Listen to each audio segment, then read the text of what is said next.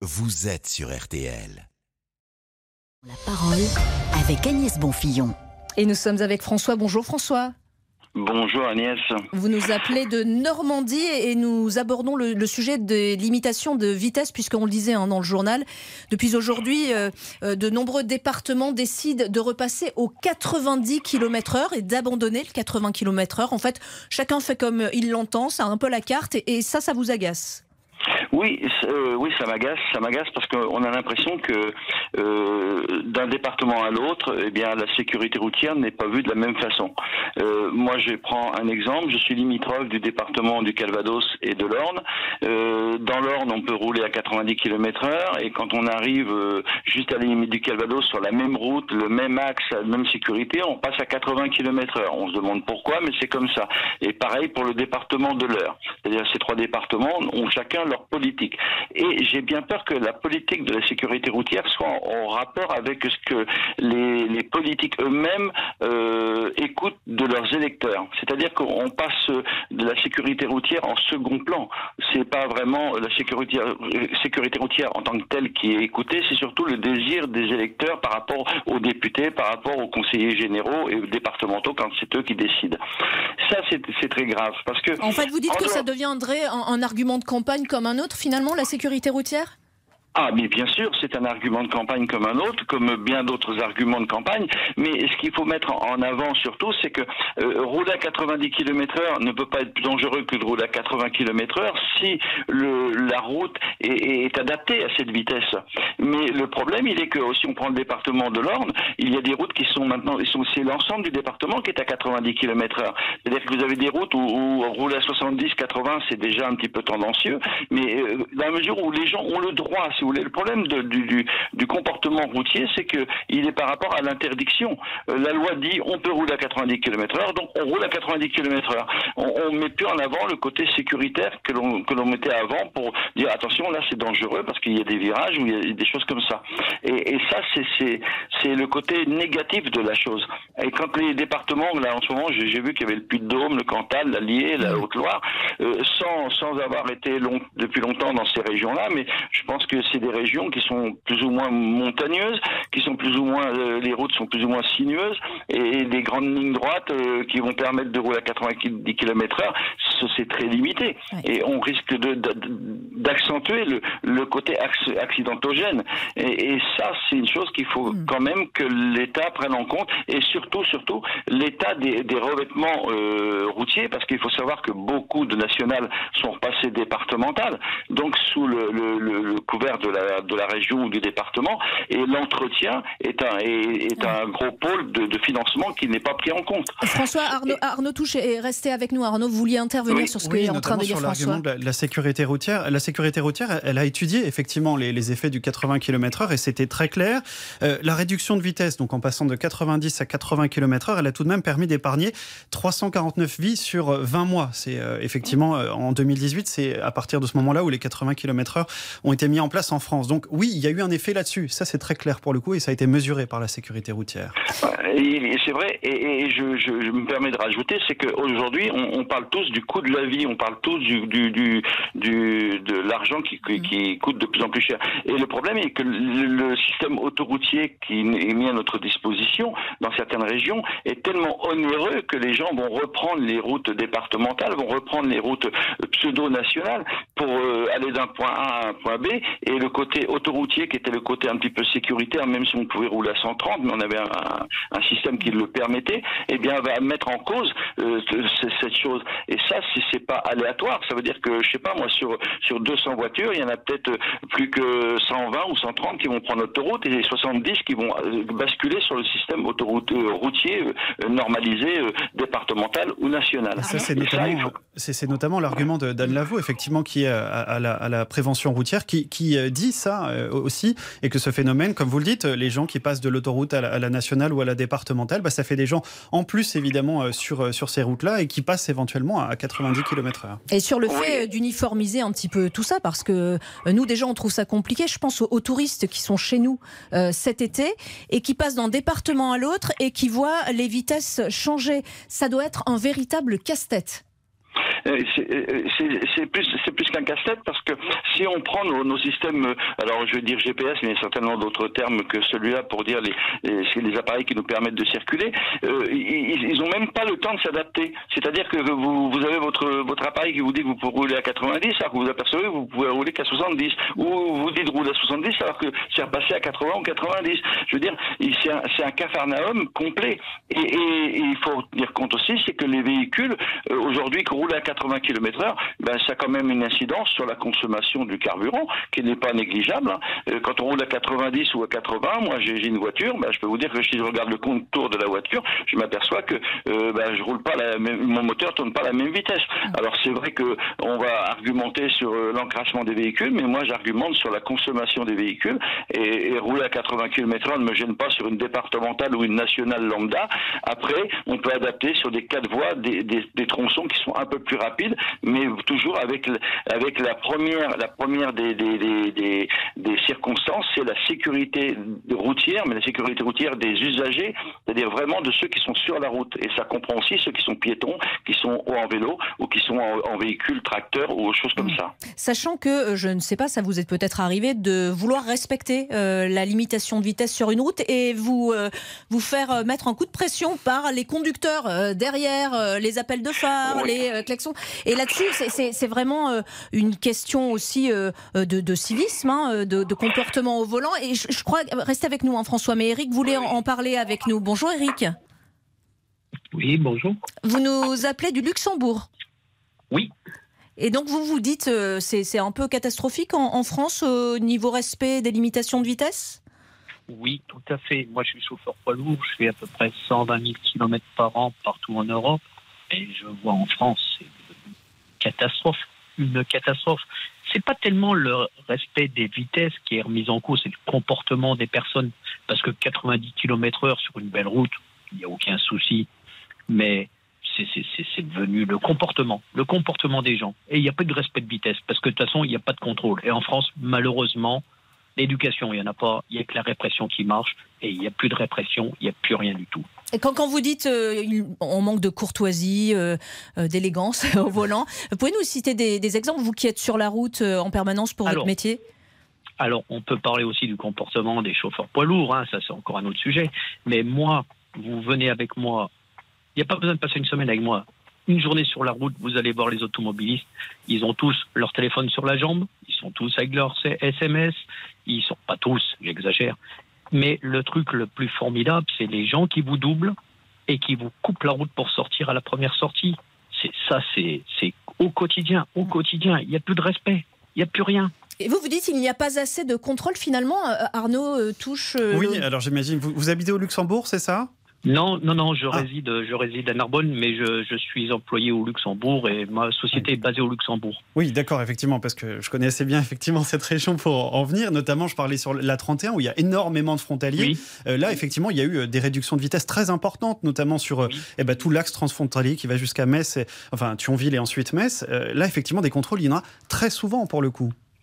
Oui, parce que c'est une, une, autoroute urbaine. Il y a énormément de gens. Mais pour vous donner un exemple, vous verrez, une fois que vous êtes rendu au Luxembourg, les seules personnes, et je suis français aussi, hein, mhm. euh, les seules personnes qui respectent pas au Luxembourg les trucs, ce sont les Français et les Belges les Luxembourgeois et les Allemands respectent. Vous l'avez cherché, Arnaud Touche, aussi. Oui, non, mais ça, effectivement, mais enfin, je, ne peux pas dire oui, c'est bien ou pas bien, mais enfin, c'est toujours. Euh, ça, c'est un ressenti pour le coup. C'est une question d'éducation. Ça, c'est vrai qu'effectivement, pour mm. rouler parfois sur les autoroutes allemandes, il y a vraiment une éducation. Là, c'est clair parce que, alors, effectivement, il y a des limitations de vitesse en Allemagne sur des portions euh, très concrètes, mais c'est vrai qu'en Allemagne, il y a une sorte d'éducation où effectivement, c'est une vitesse qui est conseillée à 130 km/h, euh, mais la plupart des gens se décalent et se rabattent pour laisser passer les gens qui sont à beaucoup plus de, de 130 km/h ce n'est pas effectivement la, culture française. Mais ça, on l'observe très facilement quand on va en Allemagne, oui. Mm. Mais par contre, vous voyez, moi, je fais énormément de Suisse en poids lourd. Là, c'est encore autre chose. C'est un autre respect. Et c'est surtout très dissuasif par rapport aux amendes. Là, vous vous amusez pas à faire deux fois la même erreur. C'est toujours euh, quand même euh, assez paradoxal parce qu'on dit ah bah il n'y a pas peut-être pas assez de contrôle euh, effectivement pour en France et en même temps si vous mettez des radars, je vous en reparle des, épisodes radars en France qui ont provoqué beaucoup beaucoup de colère. C'est la France. Hein. Voilà. tout le monde voudrait, tout le monde voudrait de la sécurité routière ou du bon comportement pour les autres. C'est ça. Et pas se faire avoir au radar. Euh, c'est pas par enchantement que tout d'un coup tout le monde va respecter. Hein. Ah non, non, ça, ça n'existe pas, ça en France. Hein. Merci euh, beaucoup en tout cas Eric de, nous avoir appelé. Alors les limitations de vitesse, on en parlait tout à l'heure, cela concerne aussi les 30 km heure euh, dans Paris intramuros. Euh, Arnaud, hein, vous nous le disiez tout à l'heure. nous sommes avec Laurent, bonjour.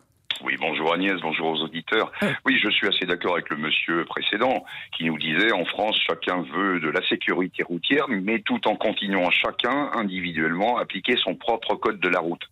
Moi, je, je vais parler d'un sujet connexe. Je suis euh, euh artisan d'objets anciens.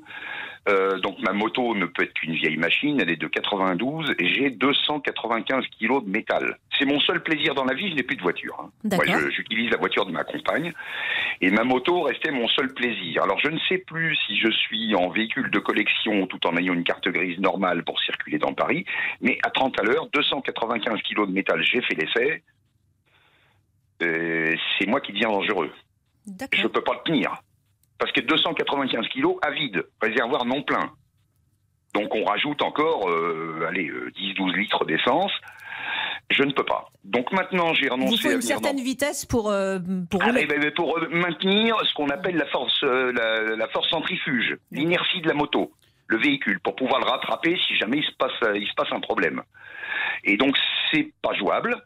Donc moi maintenant j'ai renoncé à venir dans Paris. J'ai beaucoup de fournisseurs qui sont dans Paris. Maintenant je commande et je laisse les embêtements à la poste, aux transporteurs. Moi je n'y vais plus. Je laisse les autres polluer à ma place. Sachant que notre information euh, sur RTL concernait effectivement le centre de Paris, mais beaucoup de communes hein, mettent les 30 km/h en centre-ville. Eh ben, j'éviterai le centre des communes maintenant. Je prendrai des contournantes quand il y en a parce que je sais que c'est je, viens, je deviens dangereux pour les autres. Pourtant, j'ai un permis qui a 30 ans. Hein. Donc je sais manœuvrer ma machine, puis je la connais. Absolument, j'entends ce que vous dites. Néanmoins, ce qui est important, et c'est ce qu'on a dit tout à l'heure avec cette info RTL, dans Paris, la vitesse, elle était en réalité déjà en moyenne de 24,6 km/h. Là, elle est passée à 22,8 km/h. Ça fait à peu près 2 km, 2 km de, de différence. Donc ça veut dire qu'en gros, en moyenne, vous rouliez en général, hein, avant, alors que c'était à 50 dans Paris, vous étiez déjà normalement autour des 24 km/h. Alors certes, avec une moto, normalement, vous êtes un petit peu plus vite parce que vous pouvez faire de l'interfile ou des choses comme ça. Mais vous étiez déjà, euh, en fait, euh, presque au ralenti, non? Ben, on, pouvait surtout encore se dégager d'une situation dangereuse en mettant un petit coup de gaz. Mmh. Là, c'est plus possible parce que légalement, vous allez mais dépasser maintenant, légalement, je suis au-dessus. Voilà. Mhm, mhm. Donc je deviens au-dessus et euh, bon j'ai des, échappements. Bon c'est une machine américaine donc euh, bon, je vous donnerai pas la marque c'est pas la peine. Euh, c'est une vieille machine américaine mais mes échappements, le bruit de mes échappements m'ont sauvé la vie plusieurs fois. Mhm, Parce que quand on fait vrombir le moteur, malgré l'autoradio, malgré le téléphone à l'oreille du conducteur dans la voiture, il vous entend arriver. Mais même ça, je, je et j'en abusais pas, je vous rassure. Hein, C'était vraiment fait pour me tirer d'une situation dangereuse ou extrême.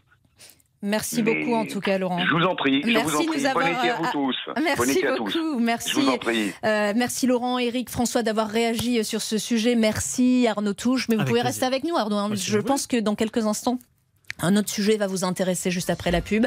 Je ne vous parle pas du livret d'épargne populaire, ça peut, hein, mais je vous parle surtout de la disparition de Christophe Isard, le papa de Casimir. Ah bah évidemment. Vous allez me dire que vous êtes trop jeune, que vous ne connaissez pas, ça va m'énerver. Ah, euh, restez là. Les auditeurs ont la parole avec Agnès Bonfillon. Les auditeurs ont la parole sur RTL avec Agnès Bonfillon. Nous allons rejoindre euh, Ingrid dans un instant pour parler du livret d'épargne populaire hein, qui augmente euh, et pas qu'un peu. Mais euh, tout de suite après, nous rendrons hommage au plus gentil des monstres. Exactement, Casimir, ou plus exactement à son créateur, Christophe Isard. On lui dit adieu, hein, il vient de décéder à 85 ans. Chaque génération a des souvenirs avec les enfants, et oui, même vous, Arnaud Touche. Alors, venez nous raconter, chanter, pourquoi pas. Enfin, en tout cas, faisons un petit tour ensemble en enfance. Appelez-nous au 3210 pour témoigner. À tout à l'heure, Guillemette, restez avec nous parce que vous, au moins, vous connaissez Casimir. Je dis pas ça pour vous, Arnaud. Ingrid, bonjour à vous. Bonjour Ingrid. Bonjour Agnès. Vous nous entendez bien? Oui, je vous entends. Vous nous appelez euh, de Vannes et vous faites partie des personnes qui, on l'imagine aujourd'hui, se disent Waouh, super, le livret d'épargne populaire que je possède euh, passe de 2,2 à 4,6%, euh, ce qui est énorme. Est-ce que vous êtes contente ou pas? Alors, contente, oui, mais je pense que c'est éphémère. Très honnêtement, j'ai un, petit doute euh, sur cette annonce qui arrive en plein été, en plein moment de l'inflation. Parce qu'avec toutes les baisses euh, qu'ils annoncent, que ce soit sur le prix du carburant, que ce soit sur les tarifs gelés en électricité, ça c'est mon domaine, quand ça va être dégelé, ça va faire mal.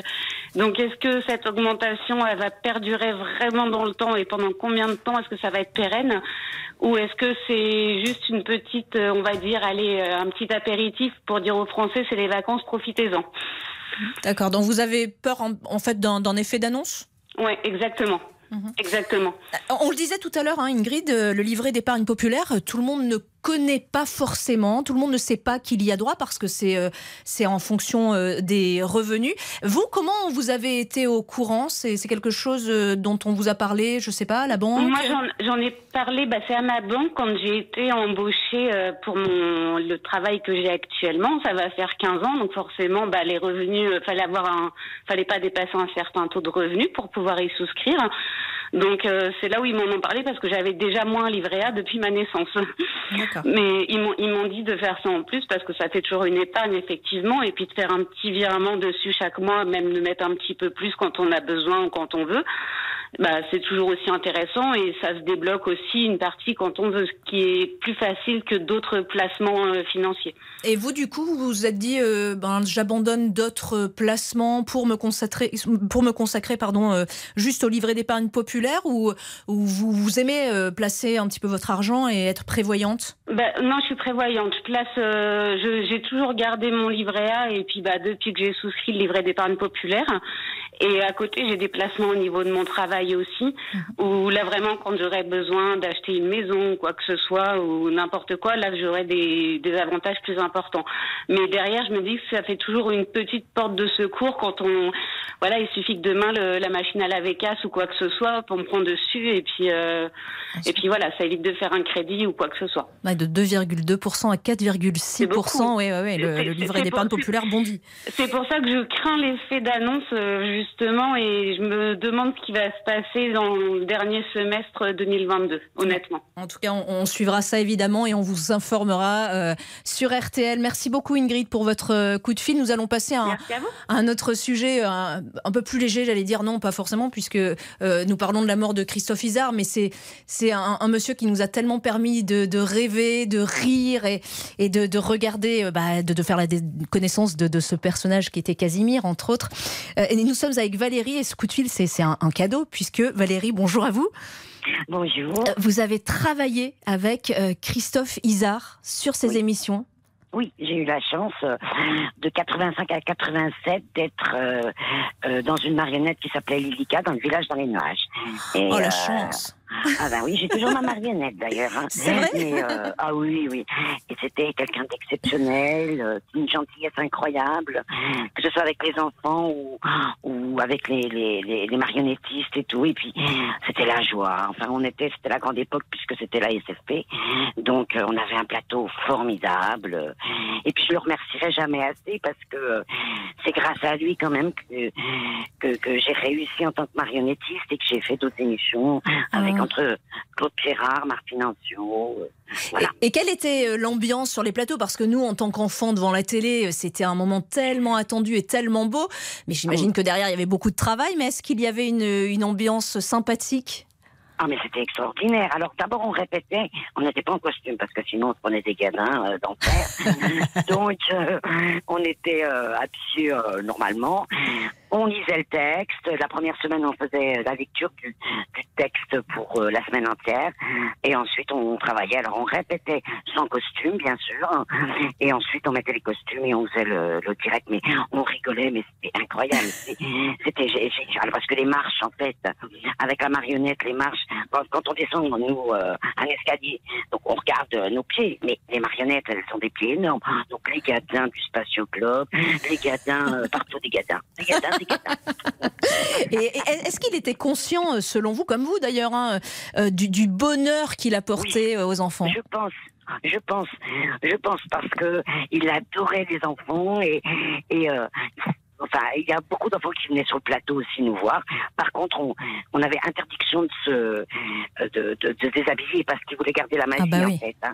Donc euh, personne nous voyait et tout. euh, mais euh, oui, c'est quelqu'un de, mais d'une gentillesse, vous pouvez pas savoir. Et c'est quand même bien dommage que TF1 ait évincé comme ça. Ouais.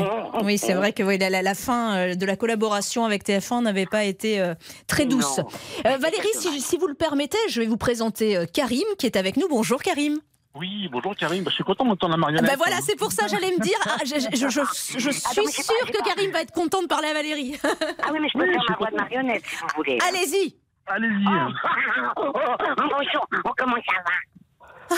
Ah, bah, c'est- bah, ça fait du bien, ça, me- ça me permet de revenir en enfance. Merci. Oui, ben, ben. Karim, vous regardiez plaisir. le, le village dans les nuages, tout comme euh, Ah, bah oui. euh, Les visiteurs du mercredi et l'île aux enfants. Ah, je regardais l'île enchantée, je regardais tout ça, tout ça, c'était euh, Ouais. toute mon enfance.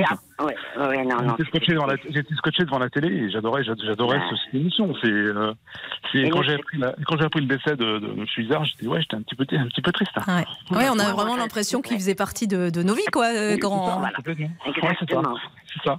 Et moi, c'était Et j'ai encore, la chanson en tête. J'ai encore la chanson en tête. Euh, bah, s'il est venu, le temps des rires et des chants. Voilà, donc c'est, c'est tout un, tout, euh, tout Alors moi, ce qui est extraordinaire, c'est que j'ai gardé en fait euh, bah, toutes les photos, j'ai gardé la marionnette et puis j'ai gardé les disques qu'on avait fait sur euh, le village dans les nuages, quoi, où on chante. Là là. Alors là, les parties d'enregistrement, c'était à mourir de rire. Non, moi, c'est une période extraordinaire, Ah. extraordinaire. J'avais j'avais une, j'avais une petite question. C'est pas là où Smaïn a commencé à faire de la télé? Ah non, nous on n'a pas, moi j'ai pas, non, non. Non, c'est pas là. D'accord. On va se renseigner, nous. Karim, hein, mais je non, je, je crois pas.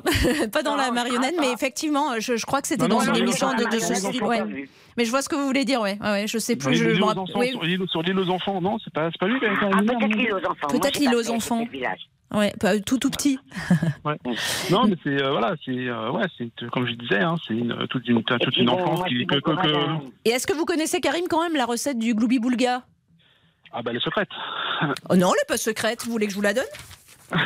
Il y a chocolat râpé, Ah oui, fraise. c'est vrai. Fraises. Ouais, et puis bon, le truc, le, la petite touche en plus de Casimir, c'était quand même de mettre de la moutarde très forte et une saucisse de Strasbourg.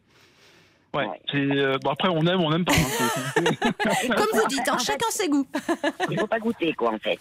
non, faut pas goûter. Non, non, mais voilà, goûter, quoi. c'est. euh, Non, mais c'était magique, ce saladier là où il Ouais, mélangeait, euh, il mélangeait ces trucs. euh. Moi, c'est magique. J'ai fait, j'ai fait, re- j'ai fait revoir l'émission que je sais qu'à un moment donné, euh, ça repassait un petit peu sur la TNT. hein. Ouais. Et euh, c'est vrai que j'ai fait revoir l'émission à ma fille qui a, 20 qui a 20 ans maintenant. Et euh, voilà, je lui disais, bah, c'est les émissions qu'on regardait quand, quand j'étais enfant. Quoi. Et comment elle réagissait justement euh, à l'époque? Ah bah elle trouvait que c'était, bah elle trouvait que ça avait beaucoup vieilli. Voilà, parce que mais euh, bah, elle trouvait, non, elle trouvait ça sympa. Elle trouvait que c'était. euh, est-ce qu'elle a- qu'elle appréciait beaucoup, c'est qu'il y avait beaucoup d'enfants sur le plateau. Voilà. Eh oui. Et euh, c'était, euh, c'était un, même si c'était un défouloir, même un défouloir maîtrisé, hein, mais euh, voilà, c'était un bon, un bon défouloir pour les enfants, quoi. Ça. euh, On avait l'impression d'être avec vous sur le plateau en fait, Valérien. Ouais, c'est ça. Ah oui. Ah, c'était, c'était, c'est mais extraordinaire. C'est des moments de, de. Puis on a fait des extérieurs aussi. On est parti aux Antilles et tout. Ah non, mais c'était. Aux Antilles sous les costumes, ça devait être sympa. hein. Épouvantable. Et vous avez gardé contact avec des enfants là qui- qui ont tourné sur le sont- Non. Non? D'accord. Ah bah non, en plus elle avait pas le droit d'enlever son costume. Oui, en plus, non, mais Il après. fallait pas qu'on nous voit. Voilà. Voilà. C'est super. Bah écoutez, restez avec nous Valérie Karim, puisque euh, on a Olivier aussi qui, qui voulait rendre euh, hommage à, à- à Christophe Isard. Bonjour Olivier. Bonjour. Vous nous appelez de Soissons et vous aussi, vous étiez un inconditionnel de Casimir. Ah là là, on ratait jamais un épisode le soir. C'était devoir d'abord, le- l'île aux enfants après. Et euh, malgré mes 12-13 ans à l'époque, vous voyez, à cette époque-là, ce type d'émission, euh, on la suivait parce que, en fait, c'était pas que pour les petits, c'était aussi pour les, Pour les futurs ados adolescents, parce qu'il y a des messages qui passaient quand même dans tout ça, entre. Monsieur Dusnob, Julie, Mm. François, donc il y a toute une éducation derrière ce, euh, Et ça fait ce du bien. Oui, et ça fait du bien. Et je pense que c'est ce qui a peut-être été perdu dans le temps, ces émissions qui animaient la jeunesse, mais qui en même temps faisaient passer quelques messages. Et euh, voilà, moi, c'est tout un pan de mon enfance, euh, voilà, qui, qui s'arrête avec lui. Mais heureusement qu'aujourd'hui, on a les moyens de pouvoir revoir de temps en temps ces émissions et de les faire découvrir à nos enfants. Même si Karim mes l'a- dit, hein, ça, ça a un petit peu vieilli quand on le fait voir à- aux jeunes d'aujourd'hui. Oui, c'est vrai, parce que c'est plus dans le contexte, mais il y a plein de choses qu'on vieillit. Et vous voyez, j'en discutais avec euh, mon fils qui a 23 mm. ans ce midi. Il me dit, ah bah oui, mais moi je me souviens aussi de, je regardais aussi euh, Nounours. Vous voyez, Nounours, ah c'est encore plus ah, oui, oui. bien sûr.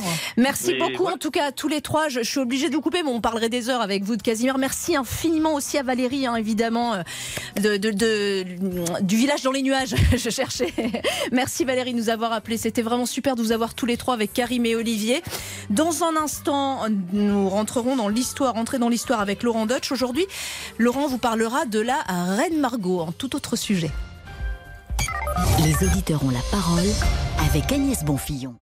Bonjour, c'est Ophélie Meunier. Le journal inattendu sur RTL. Chaque samedi, retrouvons-nous pendant une heure en direct sur RTL à 12h30 pour le journal inattendu. Les informations du jour avec les reportages éclairants de la rédaction et un invité qui nous livre son regard sur l'actualité. Le journal inattendu, c'est tous les samedis en direct à 12h30 sur RTL. Vous avez manqué une émission? Retrouvez-la sur rtl.fr et l'application RTL.